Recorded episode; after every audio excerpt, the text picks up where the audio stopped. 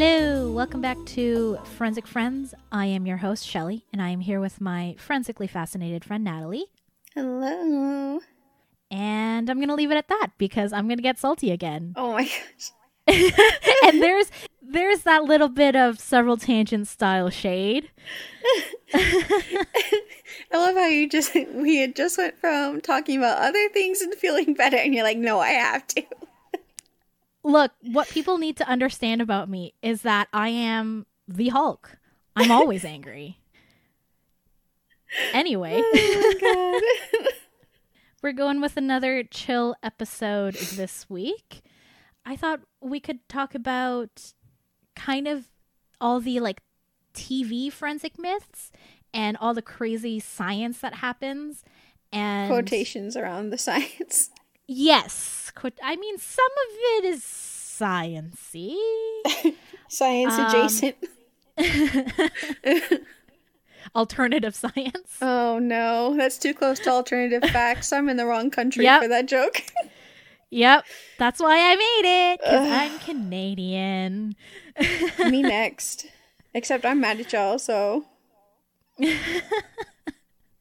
But I think, like, by this point, especially if you're listening to a forensics podcast, you're probably into true crime and you're probably a little aware that a lot of the stuff that happens in TV shows is not realistic.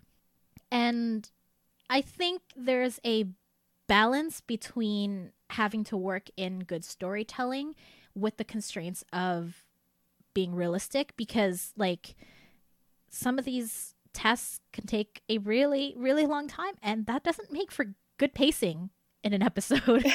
I don't know what you're talking about. That show I told you, you can get a check the serial number of a gun while you're still at the crime scene collecting evidence. Obviously. I mean, like, it. Look, every good forensic scientist keeps a bunch of acids in their kit so that they can restore serial numbers. Yeah, but you how can't you get like a, a- it belongs to this person. You don't just like No, but also I was being incredibly sarcastic. oh we do not. No one. No one keeps acids in their kits. That is a safety violation. and I love how I just accepted that. sure, okay, whatever. Yeah, acids, especially acids as strong as the ones needed to restore restore bleh? To restore serial numbers, have to be kept in special safety cabinets so that you don't destroy shit and burn your skin off. But that's a topic for another episode when we feel like doing research again. but yeah, so I pulled up a list of top 10 TV crime lab myths and this is actually from a article in 2011 so This is gonna be I- fun. i haven't actually watched any crime procedural since starting university in forensic science. So i obviously do not know like how much more realistic current crime shows are. Like i'm talking you know fictional crime procedurals not documentaries because obviously documentaries are not supposed to be fictional supposed to be. So the first lab myth is the one that you were just talking about. Crime labs can gather, prepare, test, and have results from DNA and other forensic tests within a few hours. Or minutes if you're in Taiwan. Yeah. I think most people know this is not true. There's, you know, been more awareness about like and the backlog and that sort of thing. Tests Oh Take god. time. Speaking of rage. Yeah, I I know. But like let let me break down kind of the process, like a general overview of what happens to evidence from a crime scene to the actual lab to all the resulting and stuff. And this is again based entirely on what I learned in universities, so it might be slightly outdated like this list, but I think the overall process is probably the same. So, there's a crime scene, the first responders are going to cordon off that area um, and then establish a perimeter. So you see this in TV shows, you know, they're blocking off with the crime scene tape, keeping reporters out and nosy murderinos, I guess. Please don't show that up ta- at ac- scenes of accidents. My God. Yeah, no. I like we talked about the morbid fascination last episode, but like just don't. Like observe observe from a distance if you so desire. But there are some things that you think you want to see that you really don't want to see. But also, you could just corrupt things in the scene that you just don't know Oh, I- about. I thought you meant like like after the perimeter has been established. Because Oh. you can't actually, yeah. But yeah, don't do that either. Don't just show up and start looking evidence or whatever people do. Yes, so that obviously takes time. And generally, what happens next once the scenes of crimes officers get there is they'll take photographs of the entire area. We've talked about this several times in the podcast. Like the documentation is extremely important for a number of reasons, including preserving evidence that might not be found, but like is transient. Also, for like court reasons to show that, you know, like everything was done properly, etc., etc. So you would take wide shots of the entire area. So that usually means taking overlapping shots from different angles. And what we were told to do is like, let's say you're in a room, that's the crime scene. So you would stand at one corner, take a photo of that area, move on to the next corner, take a photo, and that will literally show you like a 360 Yeah, that's smart. the crime scene. I don't know if people have like if it's a common use or an upcoming use of like those 360 cameras at crime scenes I don't know anything about that. because that would be interesting. Since this technology obviously didn't really exist when I was in university, so it wasn't in use, but they're pretty accessible. They're definitely cheaper than a lot of the lab equipment in a forensic lab. So I wonder like if if that's something that could be put to use. But like you want to establish what everything looks like before you start going in and moving stuff. And then you go and you mark off all the Oh, actually you do put evidence markers before that generally speaking. Are but those a little like, numbered? Yes. So then you'll go to each piece of evidence or thing of interest, and you're going to take a mid shot of that. And that's supposed to show the context of where that piece of evidence is located. So let's say, uh, I think we've used this example before, like there was a knife on the table. So you want to show the table, like you want to show where that knife is located on the table. And if there's another piece of evidence, you want to show where that knife is in relation to that other piece of evidence. And like you'll already know where that table is because you already have the over, like the wide shot of that whole area. And then you do this for every single piece of evidence. Mm, yay. And then you take close up shots of every single piece of evidence. So what you're saying is So before you can't anything- process a crime scene in five minutes. No. You don't even you haven't even started collecting the evidence yet. And it's already been a huge chunk of time. yeah, in our like crime scene lab, like at school, our crime scene house, I think the labs were 3 hours. Um I think the first 20 minutes was like a debrief or a briefing. Debrief is afterwards, right? Yeah. Yeah. So it's a briefing first, and then the rest of the time is pretty much you're at this crime scene as a scenes of crime officer, so process it. And that's already your entire like three hours. So, practical question. Let's say Mhm. there is blood.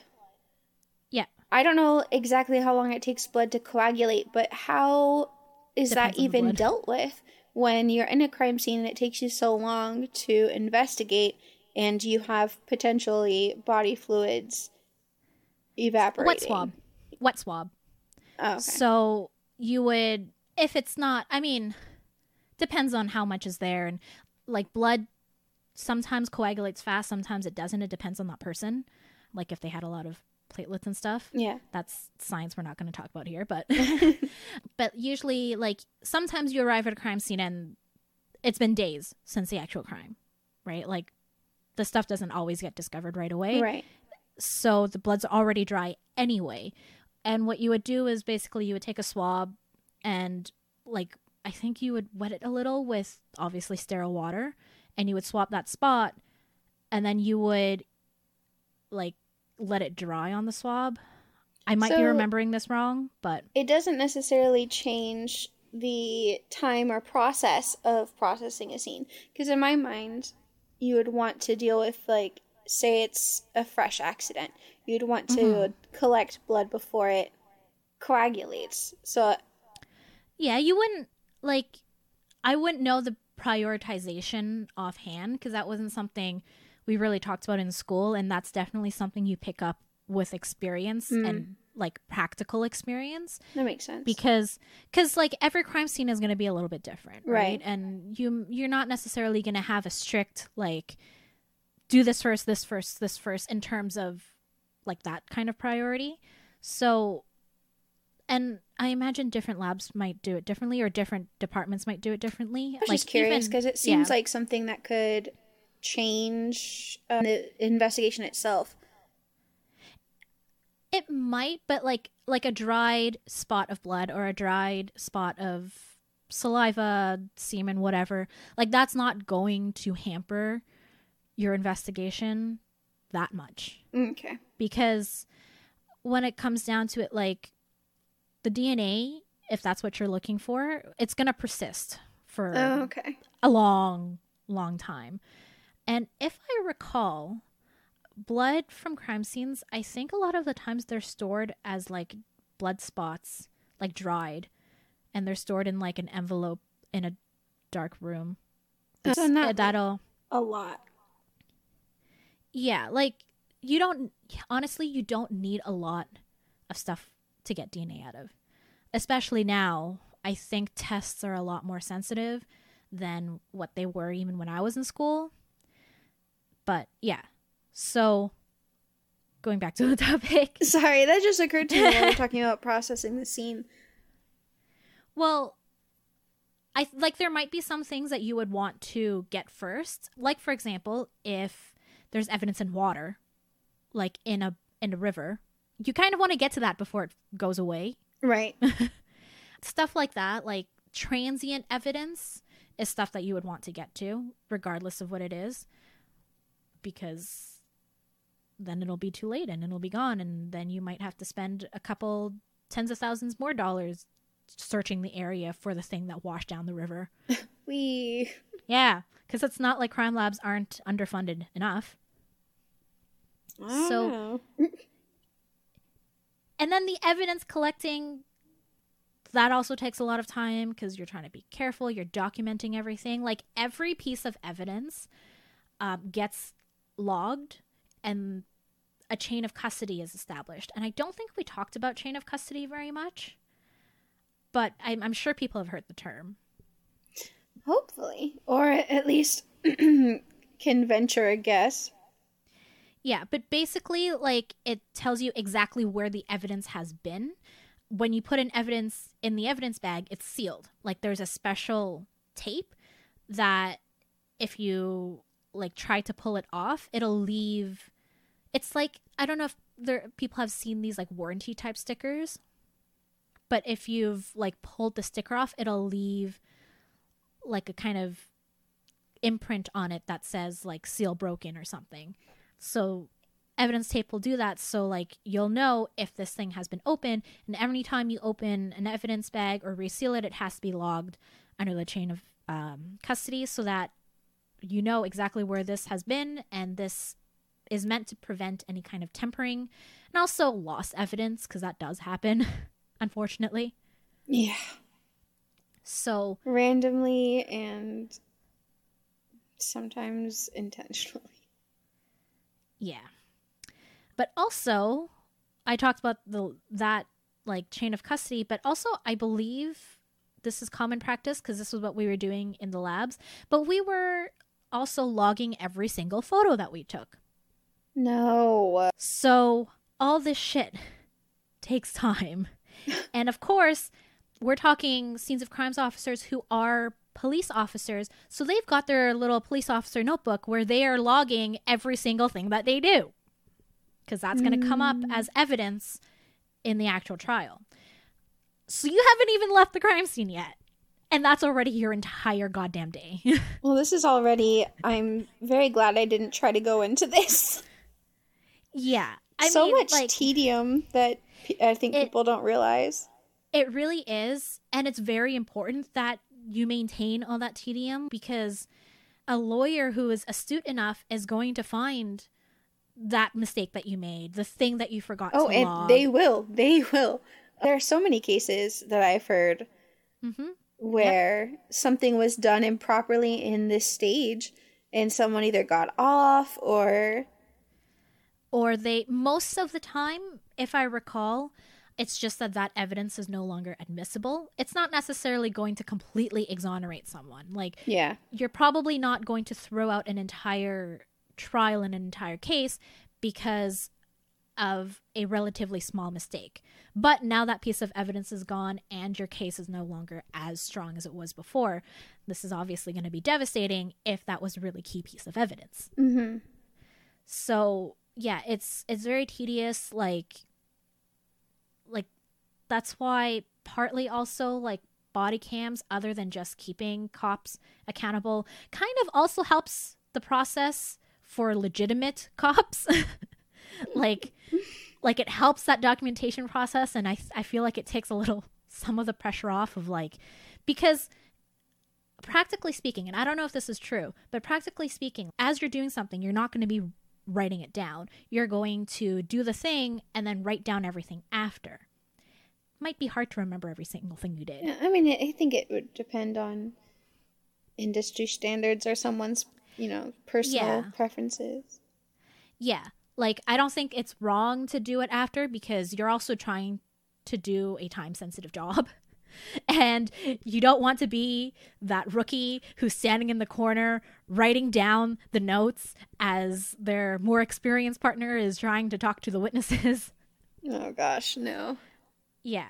And I, I do see that a lot of them will like with the dog attack that happened with my aunt and, and my dog. I don't think I talked about it on this No. podcast. But yeah, last summer my dog and my aunt were attacked by a big dog.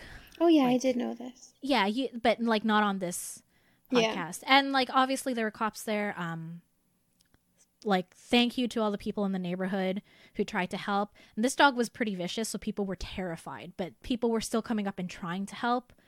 And obviously someone called the cops and they actually had to taser the dog twice to get it to give up. no. Um, but yeah, so when I got there, like, cause I was downtown Toronto, so I was like an hour and a half away because I was having dinner after work with some work friends, and my mom called. So, like, you know, we paid, went home, but it took me time to get home, right? So by the time I got there, like, my aunt was already in the hospital. There were still witnesses, and the police officers were still there, and I saw like they were finishing up their notes. So, yeah, like it's I think it's pretty common practice and it makes sense to me, but it might not be done everywhere. Yeah. But either way, that's still time that's being taken up A lot in that whole process. So, no, you are not going to be able to Google search a gun serial number and pull up the owner's information. That is in not order going to, to, tell the story in like five seconds and go after the bad guy. Yeah.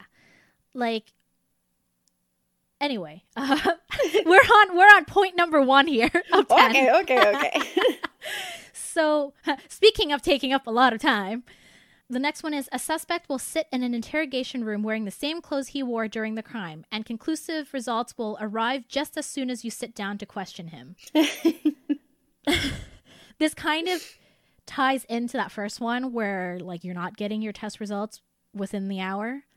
Yeah. Um it it's also I I see it from a storytelling perspective because that gotcha moment is very satisfying. oh, for sure. Like there's nothing more satisfying than catching someone on their bullshit. Let's be E- real. even when you're not a cop. Yeah, exactly. Like you you want to be able to call someone out on their bullshit. But chances are unless there was a witness who knew exactly who the alleged perpetrator was and knew exactly where they were, you're probably not going to be able to find the suspect the same day.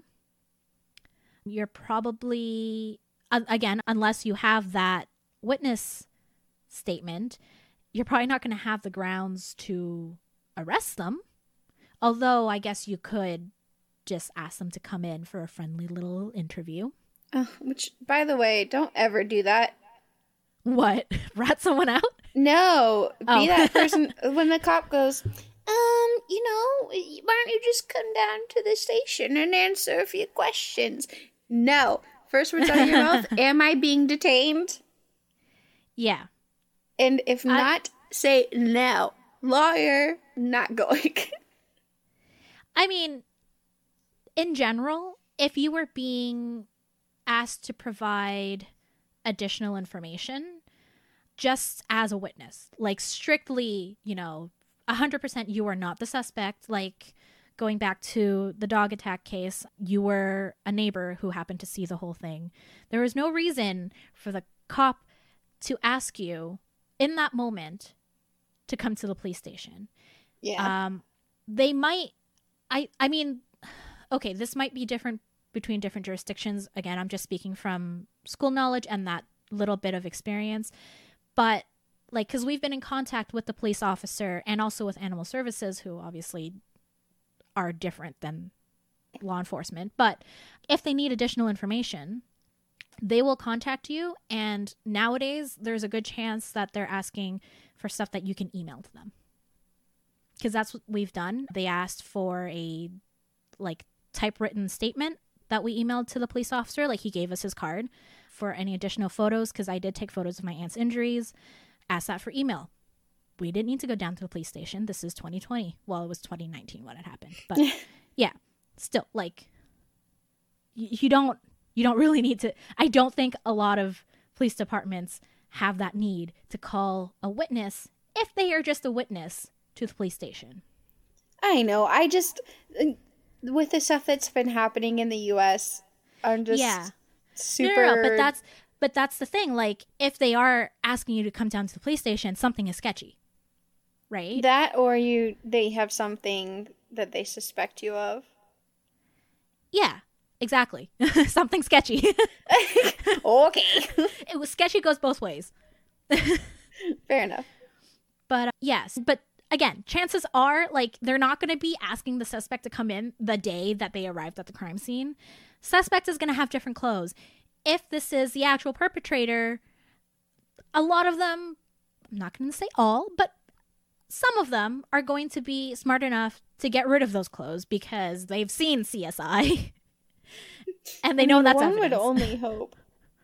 I hope for humanity's sake that people think. Of... I'm not sure if the, I I don't know if I would make that hope. Like, if you're gonna be a criminal, please be a stupid one. Yeah, yeah. I take it back. Yeah, like like there are there are this sounds really bad. There are some crimes that I'm like kind of supportive of, like crimes that are really more against the government rather than against the person, but not in a way that disrupts the country. Like like mm. erasing student debt you know, if you hack into the system and erase student Oh my god, debt, please someone do that for I'm me. I'm cool. I'm cool with that. I'm just Yes. Oh my god. I always like every every so often I'll see this like tweet or Tumblr post or something pop up that's like if the purge was real, like I'm pretty sure people would just go and hack into the system and just get rid of debts and stuff and not It's a different kind of purging. This, this is the kind of purging I can get behind. Yeah, exactly. Um, oh god. So I should just I should just reiterate I'm not like supportive of crime, obviously. I'm just saying that not all crime is equal. I also, am somewhat supportive of crime. in that case, I also like, you know, I'm just going to throw this out there. Not very controversial, I think, based on our listenership, but drug crimes, if like crimes for being caught for possession, I think should get far less severe punishment than than what is currently the case. Yes. Especially, Especially if it was for marijuana. yep. Yeah. That's Um, ridiculous. Drug dealing, I think case by case basis. Mm, because- yes. Because I can like, you know, if you're a user, you might grow into that desperation of starting to sell and getting ho- it's a different kind of addiction, I or think. like your but poverty, that kind of stuff. Exactly. But like if you were a drug kingpin and you're just an asshole, like yes, I don't know. please I'd- go to jail. For me, that's a seedy world, but uh, I'm gonna get like some mafia boss knocking on my door, being like, "What'd you say about me on your podcast?" no, I'm the one who's like, mm, maybe not on that. You're fine. But me, like, if you figure out a way to get rid of people's student loans, your student Yes. loans, how to hack Yes. the system, fine, cool. for for the betterment of the general population, I don't think that's really that criminal. there, I'm I'm, gonna get cut for this, but like, there's, I know what this is, and I can't think of it right now. But like, for the sake of where there is, uh, not commitment. Where's the word I want? Help. corruption. Where there's corruption and the system is set up against you, I think you are free to do whatever you need to. Yeah. I think that I feel like criminal law should be protecting the public Yeah, but that's not the case. and and not basically corporations. yeah, That's what it boils down to. I agree with that. Yeah. America's a great place. Uh-huh. Capitalism. like, oh god. Okay, that's not fair. Not capitalism, but like regulations are needed. yeah. It is capitalism, let's be honest. Okay. cap- Hot yeah. take. Yeah. yeah. I don't care. Come at me. Hot take. Our forensic podcast. Uh, we support crimes against a system that is corrupt. The end. I I don't I'm not even going to say that we support crimes because to me those aren't really crimes. But okay, that's the sup- real hot take. I suppose that's a matter of opinion. Yeah, I think that is a very loose definition. Technically a crime, but morally meh.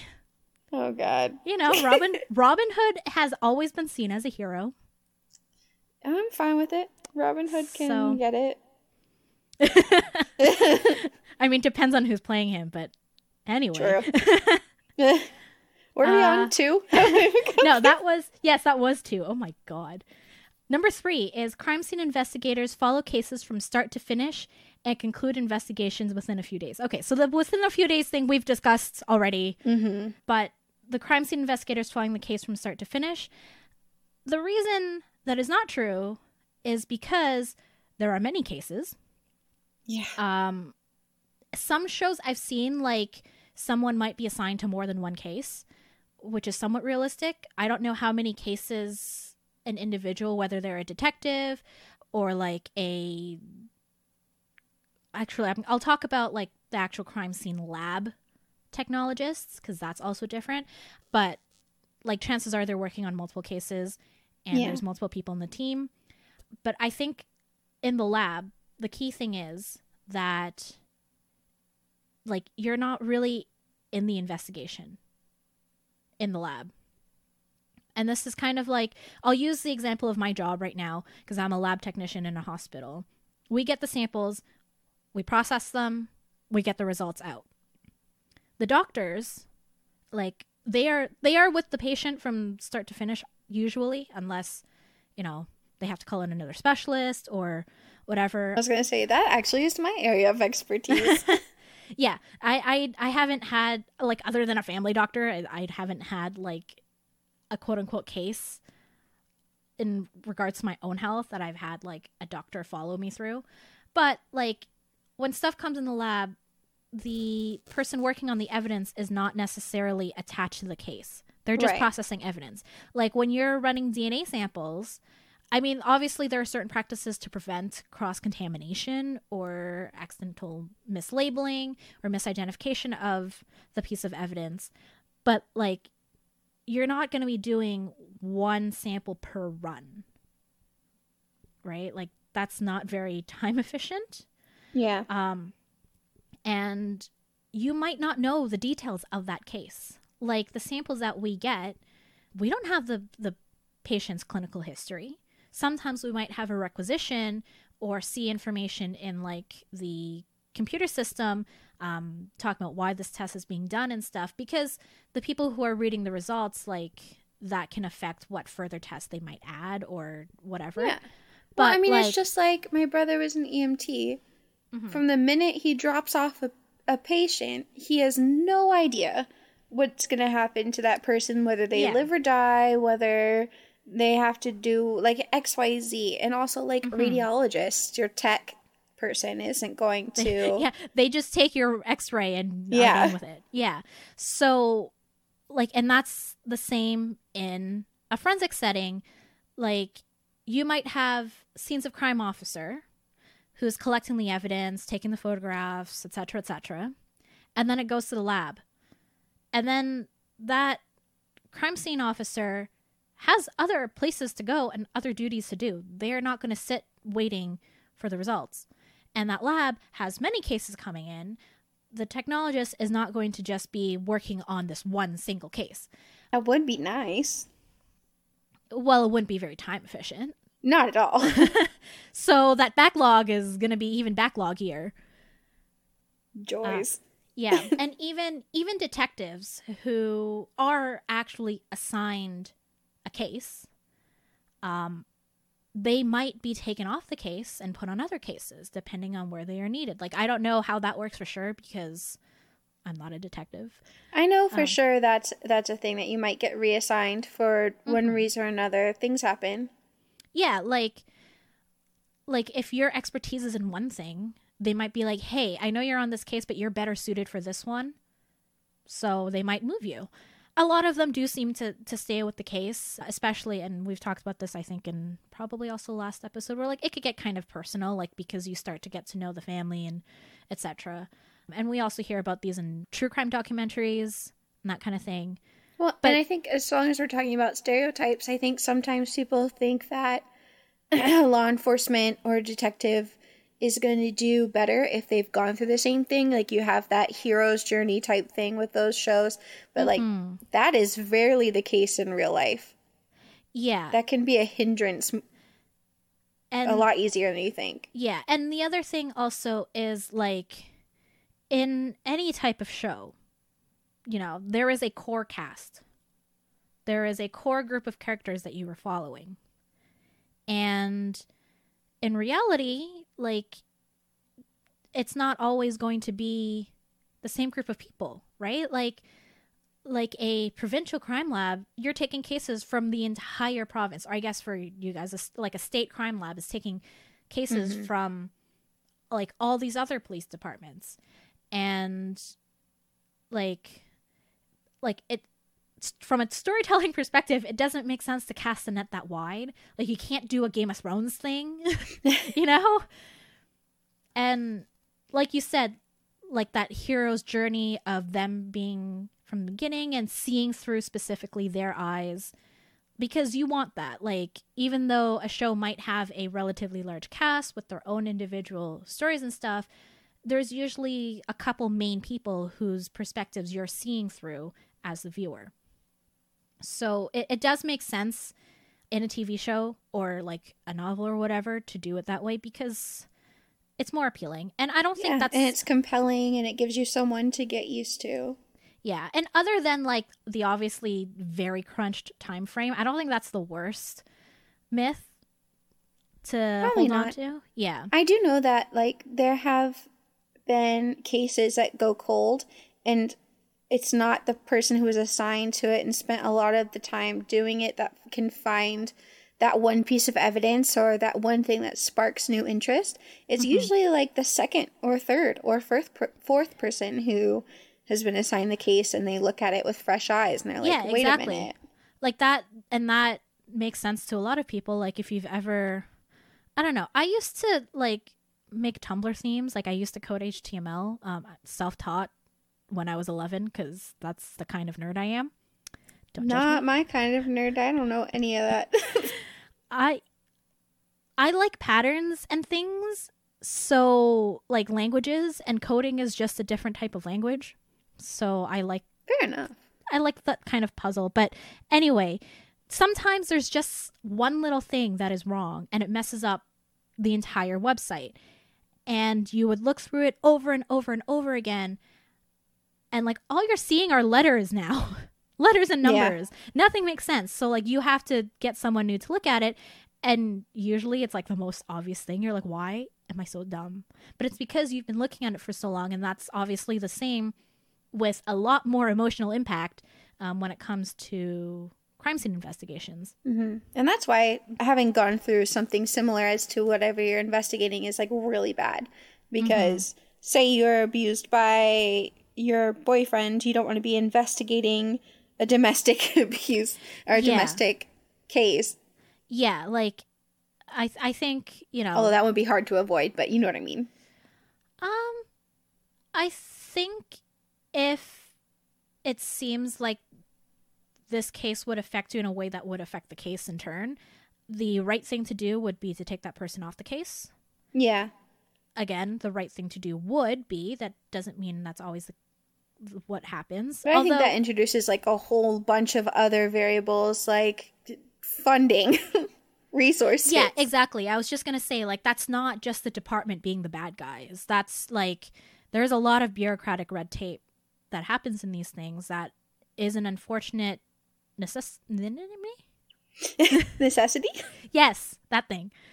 Yeah, like, and that kind of goes with the whole, you know, one person being with the case from start to finish. Like, there is a lot that might prevent them from doing that. Yeah. So, So It's an there's myth. unfortunate. yeah. And then the fourth one kind of ties into it. Crime scene investigators are directly involved in the investigation, raids, and the arrest. I, I would be a very different person if I was a like lab rat who was also getting invited to arrest people. I feel like that I would be a lot more that one's more like skewed to a detective. I don't think I've ever seen like NCIS is a popular show. yeah. I don't Abby never left her lab to go on raids. I I don't know if I I've ever seen if a I forensic recall person. No, um, CSI. So there's this trope that's common in a lot of procedurals, medical, forensic, crime, whatever, where one person plays multiple roles. So I'm thinking CSI, like the main main characters, they are out there collecting evidence. They are out there interrogating witnesses. They are in the Okay, lab yeah. doing tests. And then when, you know, they gotta bust through this drug kingpin's hidey hole. I don't know why I called it that. Heidi Hole. Hideout. That's Hideout? what yes. My God. Hidey hole. Which Um, one of us is sick?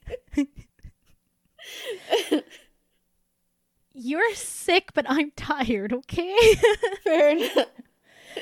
um yes so like that that is a common trope and even with medical dramas like the doctor is you know the emerge doctor is also the surgeon and also the pathologist and epidemiologist Why not? and they're also doing the nurse's job as well and like adjusting iv drips and stuff yeah um Nurses' jobs are easy. Everyone can do it. Yeah. Let's get shat on by a geriatric patient with no control over their bowel movements. Because that's fun. Yeah. Actually, Super easy. Everyone can do it. I've got a I've got a tangent. As if we haven't already been on four. Look, this was kind of it's not related, but it's funny, so I'm going to tell it. So, one of my friends from university, she was my roommate in first year, and she was in nursing. She's a nurse now. And around the time of our finals, so this was around the time we were going to finish our first year of university, and she lives like way up north, like two hours north from where we were, and, and a bit, like two to three hours up north. And, uh, you know, we both accumulated a lot of stuff. But for me, like moving out wasn't going to be too difficult because I only lived about an hour away from home, home. So she asked her friend from home to stay with us for a couple of days and help her move out. So, what I think, I don't remember what her friend was studying. Obviously, went to a different school, but you know, my nursing friend was telling us about like all the stuff that she had to do as a nursing student in her placement. Because at our school, like nurses got into hospitals like within their first year um, to start Oh, wow. placement, and they would start off with the geriatric ward, presumably because it is the most difficult in terms of I, I don't want to say it like this, but like bearability. Well, I mean, not only are you dealing with like having a lot of difficult cases with tons of compounding medical things a lot of the times, you're dealing with like literally facing death and Yeah, you seeing people in a really vulnerable state. Yeah, she was she was telling me like it was the most depressing place she's seen because Yeah. like whereas compared to a child's ward, like a pediatric ward where it is really depressing to see sick kids, but a lot of them still maintain a level of happiness. Different when you're in geriatrics. And also there is the added difficulty of having to bathe them and literally mm-hmm. wipe their shit and their piss because unfortunately a lot of them are so sick or in some way disabled that they can't do that for themselves. And it's kind of a good test for first year nursing students because it's like look it's not going to be glamorous Yeah, So, it'll get you this- it'll disabuse you of all those mm-hmm. stereotypical things or things you may not have thought about. My Exactly. when I did field studies, my first assignment was with I I did music therapy in college. My first assignment was with children with autism, very young children. And that was fun. Yeah, they had problems, but it was fun. My second assignment was with late stage Alzheimer's patients. oh man Half of them were verbal. Yeah. No, no, less than half were verbal. oh Uh, One of them thought he was still a player.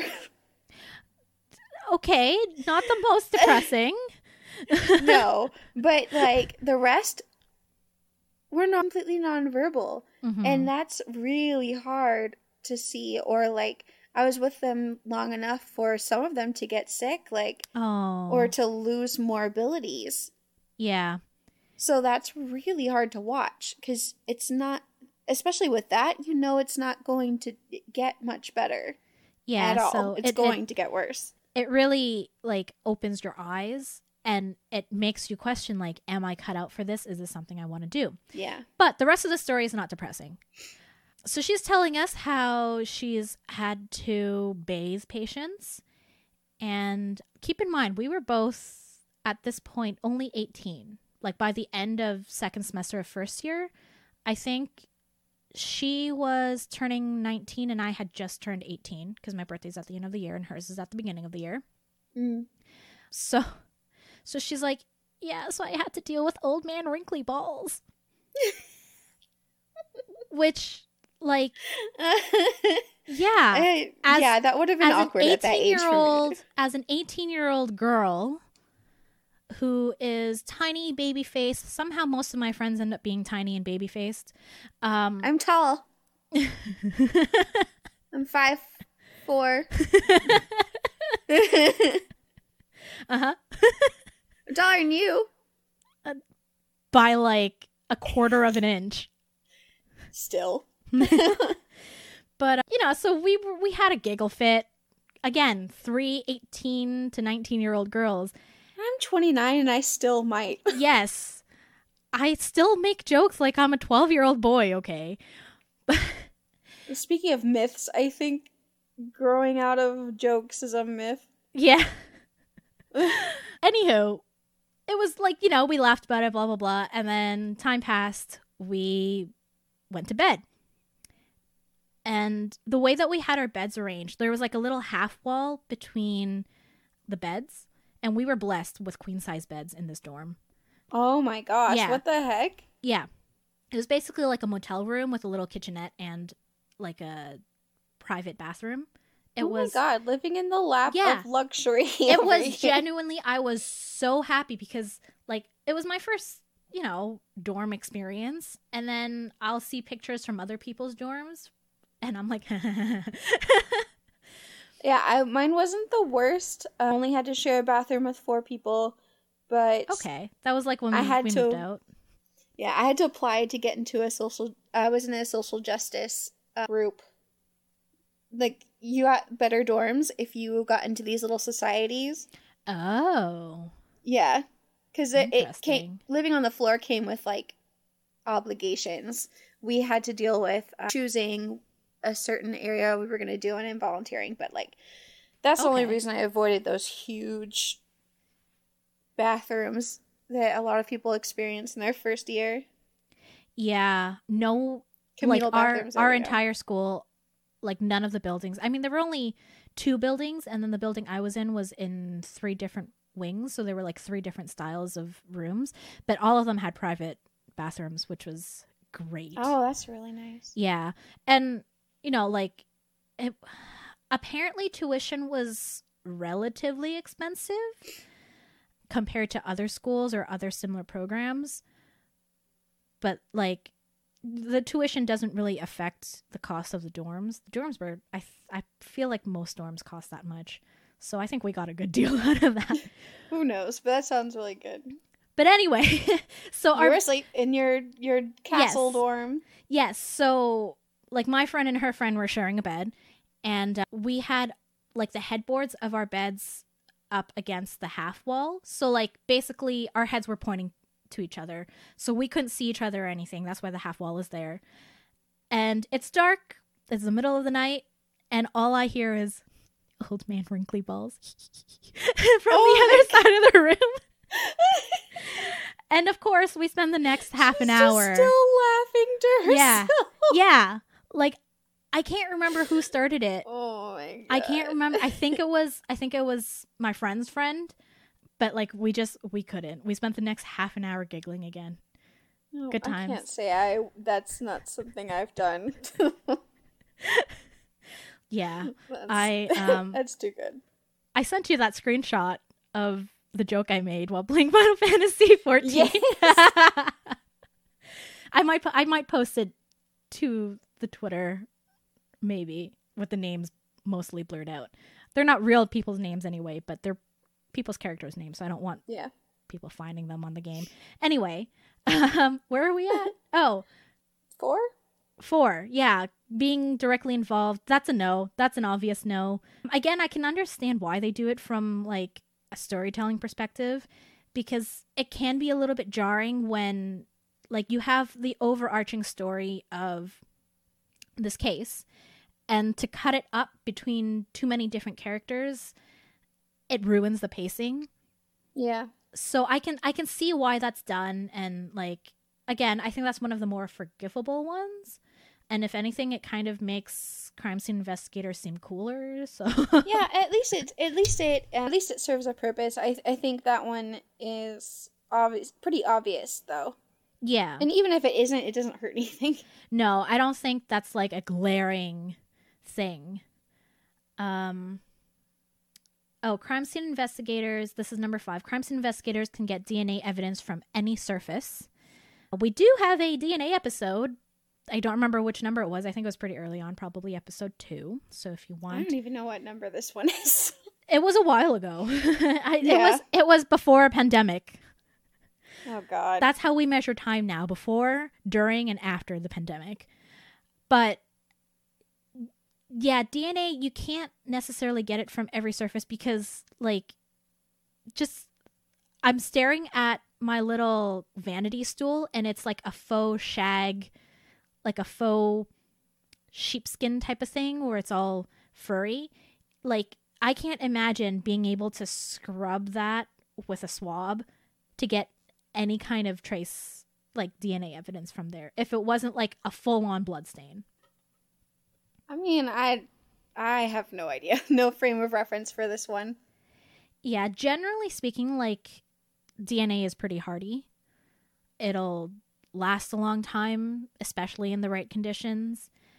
Uh, but like retrieving it is a whole other matter because, like, we've talked about the dried blood stains or dried bodily fluid stains, right? Like, you'd have to wet the swab to actually.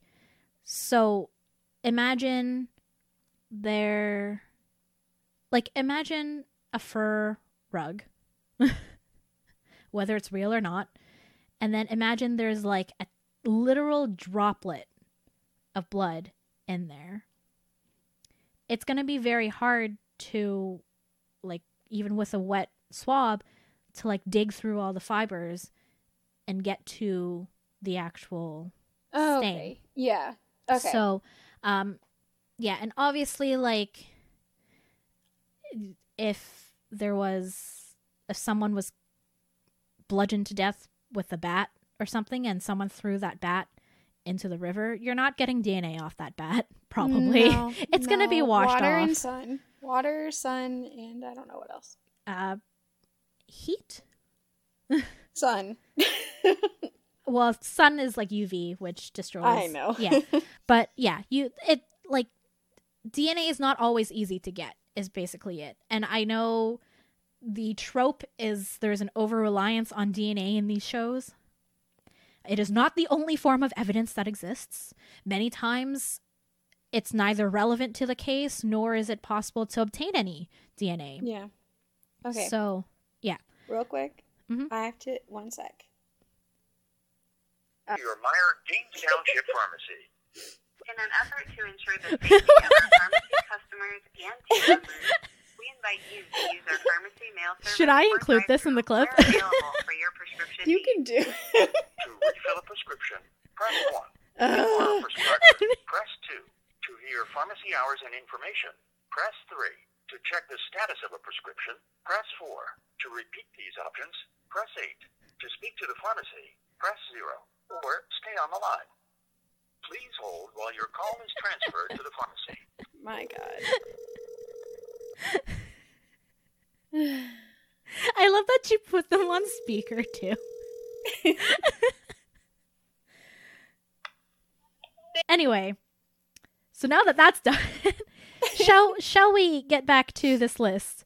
Where are we? in this list? Um. Okay, so we finished number five, where DNA evidence can come from any surface. and in reality, it's much harder than that. Number six is DNA analysis can provide two results: yes, they did it, or no, they didn't do it. oh yeah. yeah. We've talked about we've that we've talked sure. about this many times, so I'm not going to get into depth. But I also think people who listen to this podcast know better because you guys are smart. probably yeah. So let's move on to number seven. That was fast. Crime scene investor and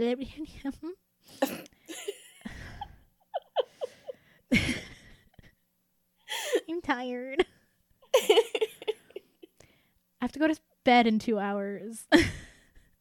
Oh god, that third shift, wonderful life. Yep.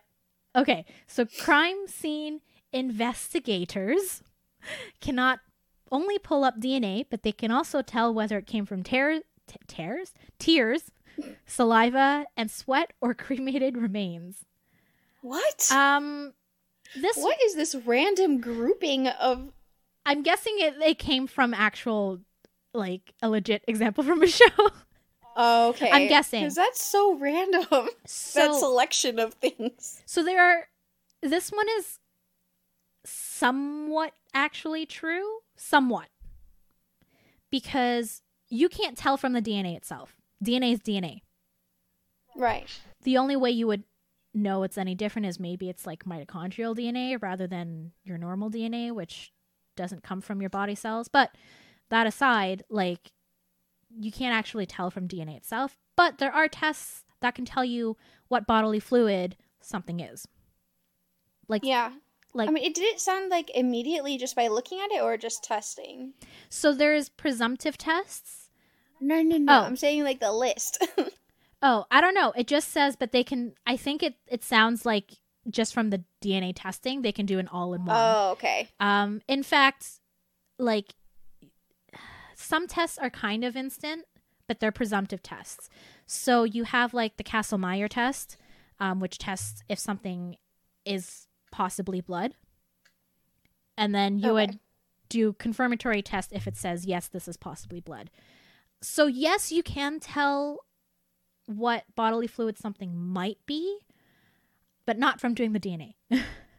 And definitely not from looking. Well, sometimes from looking at it, I guess. even then though you can't make that assumption like even if i were to make an observation in my report that there was a blood stain there you can't say unless you've tested it and that is blood you can't say that's a blood stain you have to say that is a stain that looks like blood I'm not gonna argue against this thoroughness.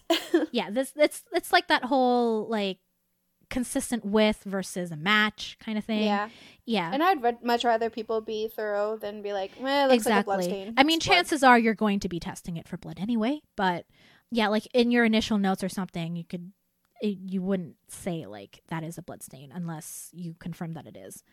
Next one, everyone is in a DNA database. Uh, wow. I mean, I mean, I guess they could swab you at birth, but yeah, I'm like it's doable to a degree, but it's at least in North America and in many countries, it is not a thing. What country is out there spending the money to preserve DNA samples of every single person? Nah, like I look, I'm just putting the possibility out there because I have not been to every country and am not always aware of what every country's government is like. So no, I'm not challenging you. I'm challenging this belief. Like, yeah, if you really think the government that doesn't even want to give people money, America, is gonna use money to keep a DNA database of like six million people, I think no. Yeah. So, for the most part, a DNA database is probably going to contain samples that from like people who are convicted of crimes. Um, and also there's a database for not necessarily known sources of DNA, but it's a database of profiles collected from crime scenes. Again, whether or not they actually know who it belongs to, because that way you might be able to link different crime scenes. You know, honestly, I, I think people, if you have been in true crime at all, might know this because a lot of cold cases are cold because they're not in the D- the perpetrator isn't in the Exactly. DNA system, and then like sixty years down the line, they steal something, and all of a sudden, Yeah. So you know, you know if if you are not in the database don't worry too much about someone using your dna to frame you for murder i guess we're still not sending anyone imprints of our fingerprints so you can stop right there natalie fine. yeah I, I don't think I uh, there are a lot of things to be concerned about in this day and age. I don't think that's one of them. they're actually tangent but actually related when i worked in car insurance there was someone who like had a claim and of course like we are privy to their like medical notes and stuff and apparently they had i'm not sure if it was a diagnosed disorder but they had a bit of a paranoia issue Mm. to put it slightly. And the notes would say like she was terrified of someone using her DNA to frame her for a crime. Uh, I mean, that's So- that is definitely, especially if you have a tendency towards paranoid delusions. mhm. That could be that's a very scary thing. yeah, like, like I guess you know this is how all conspiracies are able to work. Is like you don't really know 100. percent I guess. Well, it's kind Right? of like lies. If there has to be a grain of truth in a lie for a lie to be a good lie. So Yeah.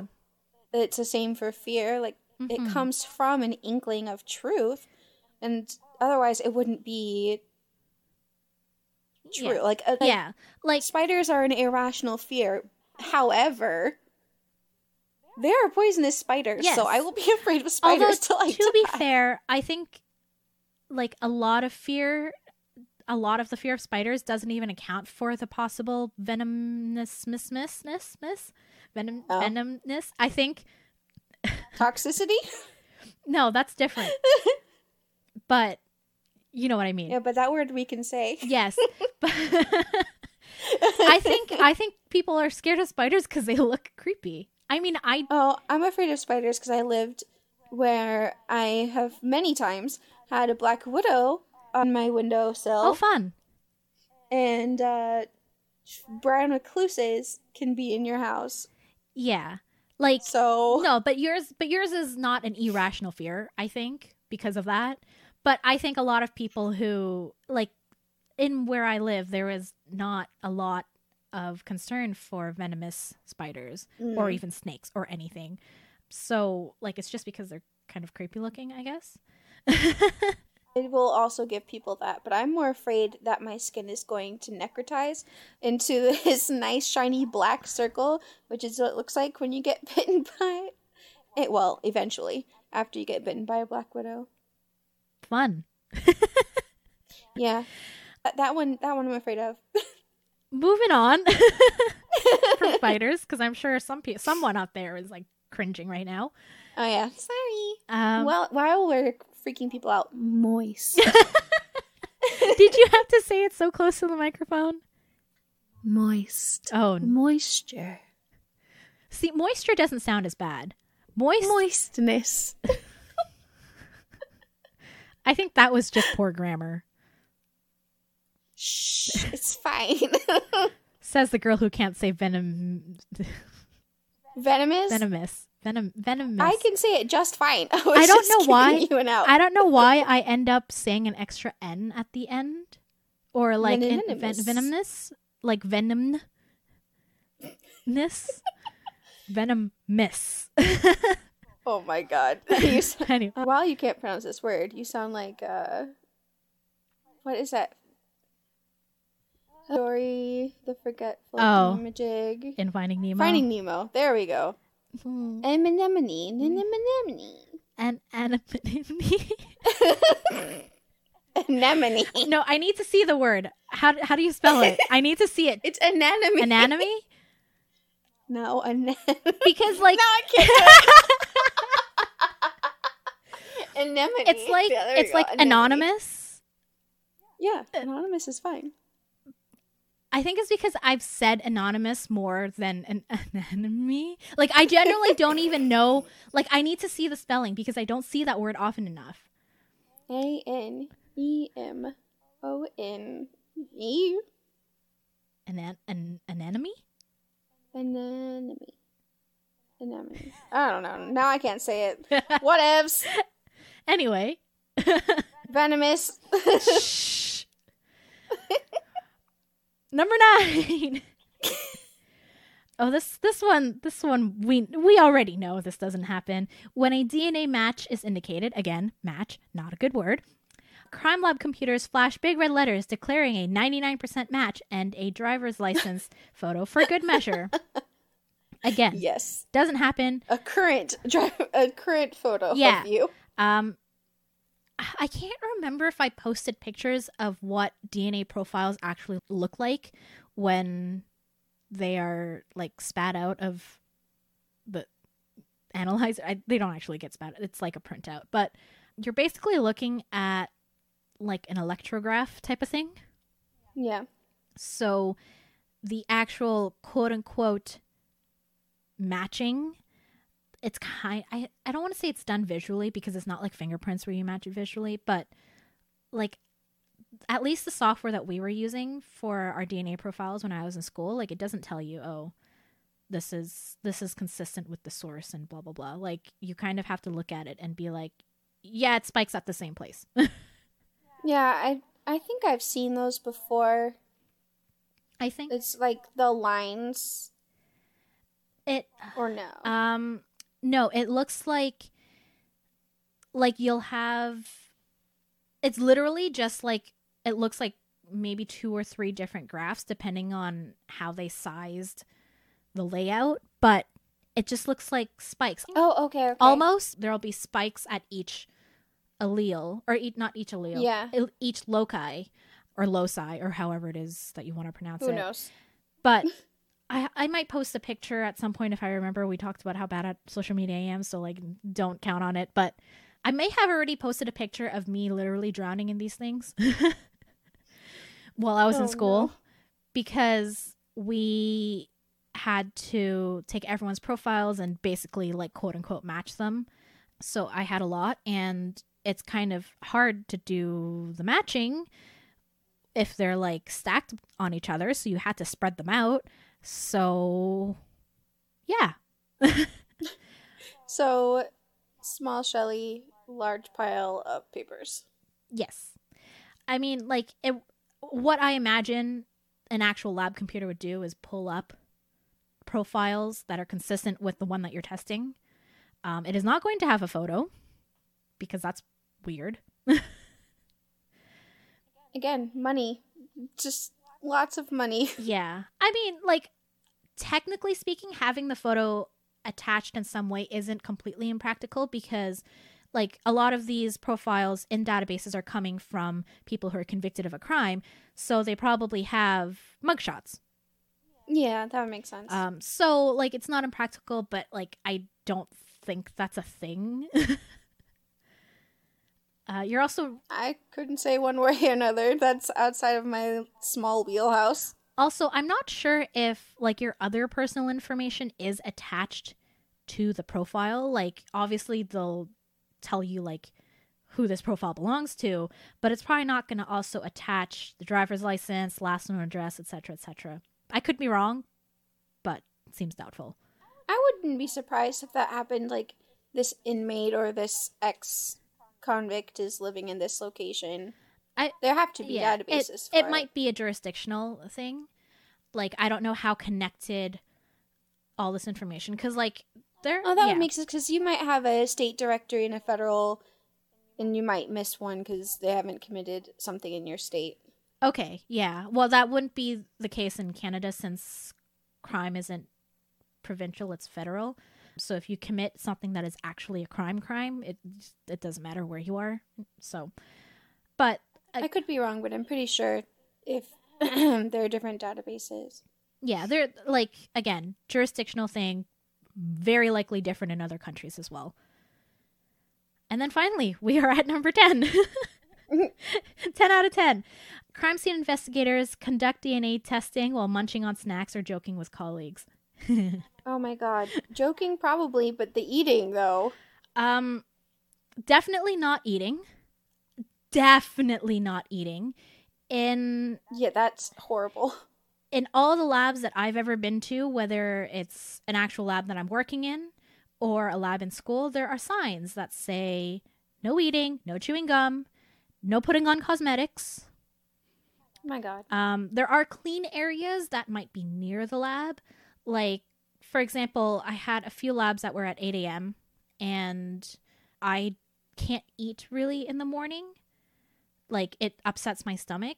So I'll get in the lab, but I'll be hungry. So I might have gotten a coffee in the morning or like a bagel or whatever. And there's a clean area where I can put it. And then if I need a little snack break, then I can walk and get it. But I'm not going to stand in the lab and eat it because that's gross. Uh, Yeah, that's gross for you, but also like, oops, I poured coffee on this slide. Exactly. Contamination is kind of a problem if you're eating.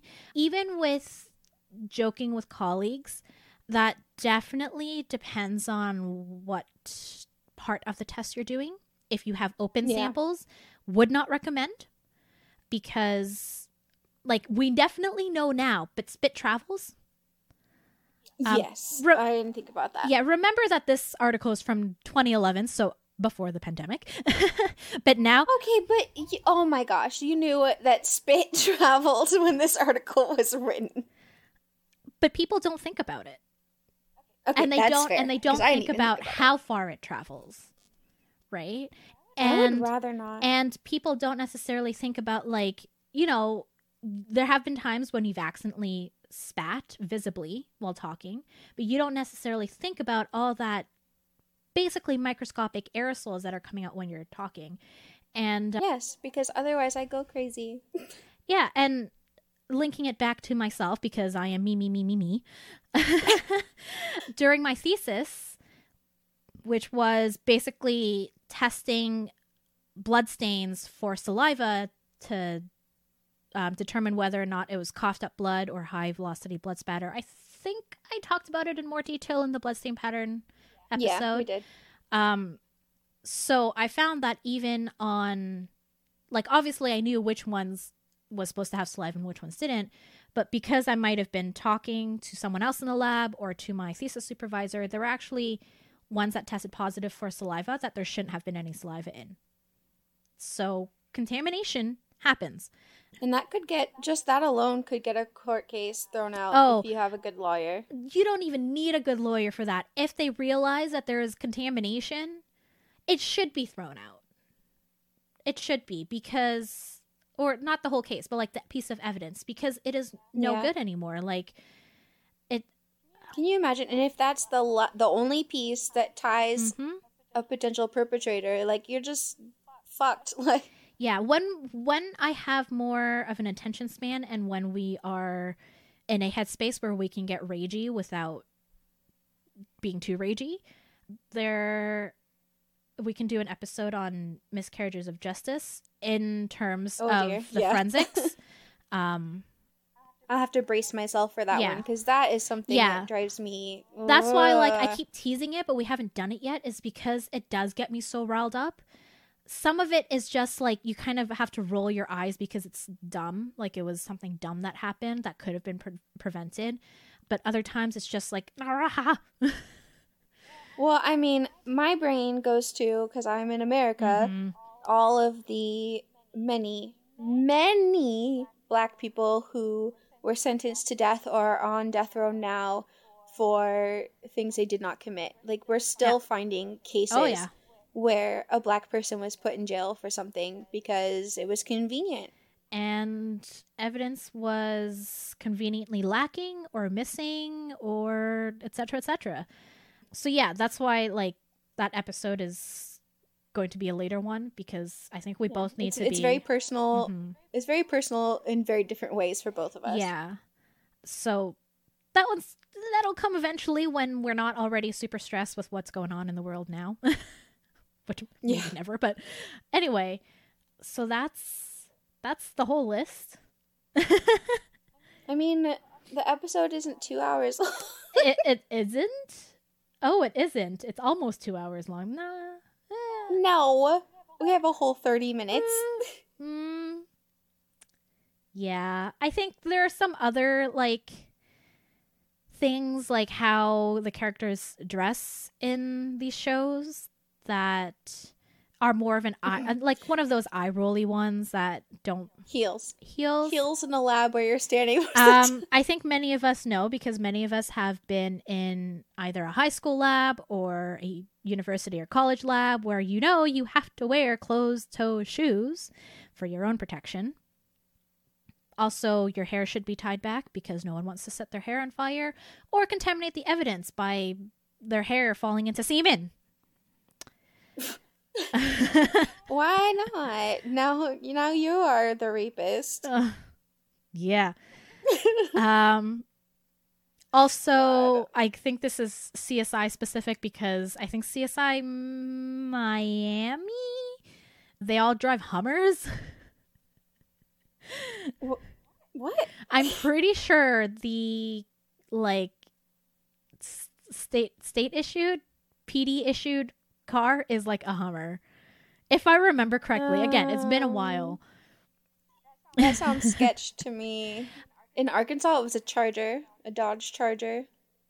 that's i think a pretty common police type car isn't it I mean, it is to me. That could not be the case. Very easily, not the case. But What do we have here? I think I think the cop cars are Chevys. No. I think Yes, in the U.S. there's like a stupid law that your cars, the police cars, have to be American made. Not surprised. Me either, honestly. Help us. Send us help, please. Uh, if America descends into chaos, if please If? open the board. Okay. I want to remain somewhat positive about the place I'm living. if it gets worse, someone let me go.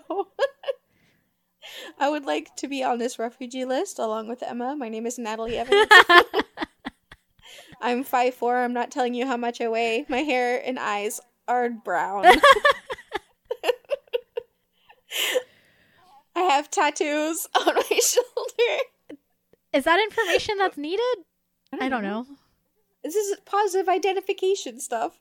I look like someone slit my throat. Um, I okay. So social media.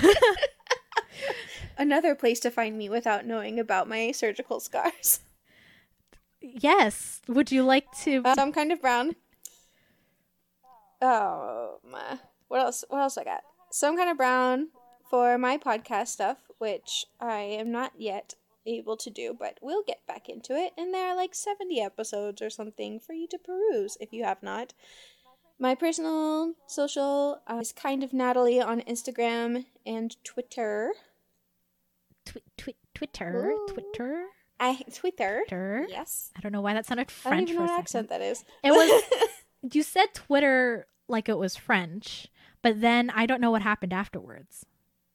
Mm, it devolved into something else. Not a clue. Really how these episodes go. TikTok. Oh yeah.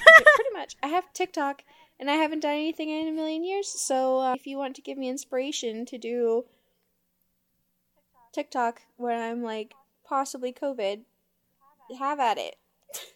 Give us a uh, COVID makeup look, because that'll go over well. Oh my god! you trying to get me dragged? Because that's what you were you were talking about.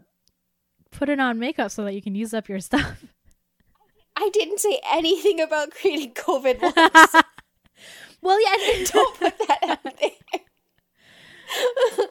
Because, you know, COVID is. Yeah, okay, I'm not getting there. my god. uh, you can find forensic. I was gonna say, yeah. Where's your your socials? You can find forensic friends on Twitter at forensic fiends. Not posting there that much. Uh, you can find us on Instagram, Forensic Friends Podcast. Not posting there at all, to be honest. Where I am posting is at Several Tangents on Twitter, which is also the name of my other podcast, which is a lot more bullshitty, tangenty. Something purposefully tangential. Mm. That's maybe giving me a little bit more credit than I deserve.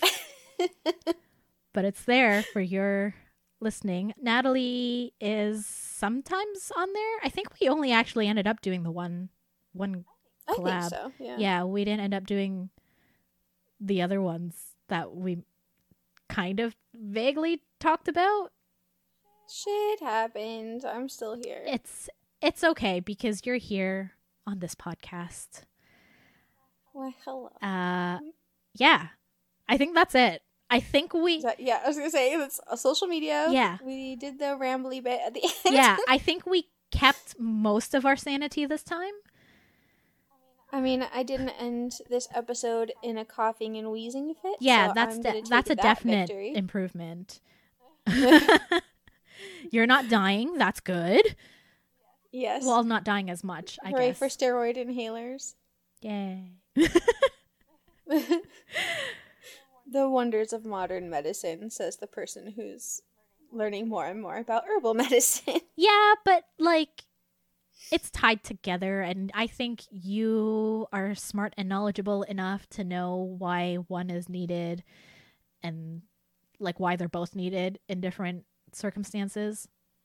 Oh yeah, for sure. And a lot of the resources I've been researching with acknowledge that as well. That's good. It's a, a modern or more modern looks at herbal medicine are like synergistic Okay. that they can very easily work alongside uh, pharmaceutical type medicine, so Yeah. it's not contradictory. Um, although I think there are some warnings about like taking dosages too close to each other. Just because my my parents will sometimes take traditional Chinese medicine and they're very careful about like, oh, if I took this medicine at noon, I can't take a normal white person med, is what they call it, like until three o'clock or whatever. Oh yeah, there's a lot of that, Yeah. and I'm learning that stuff too Because- because I'm on a lot of medication. Because herbal medicine still has chemicals in it. Yeah, like, I'm on an antidepressant, so I can't take St. John's wort. So Yeah. which is an actual antidepressant. Hmm. Oh, not that other ones are fake, but the the plant itself has antidepressant properties. It's it's not just there to um, give you some positive vibes. I don't Oh, know why I said that really creepily. I think I think I that marks don't our time to go. Bye. okay, bye.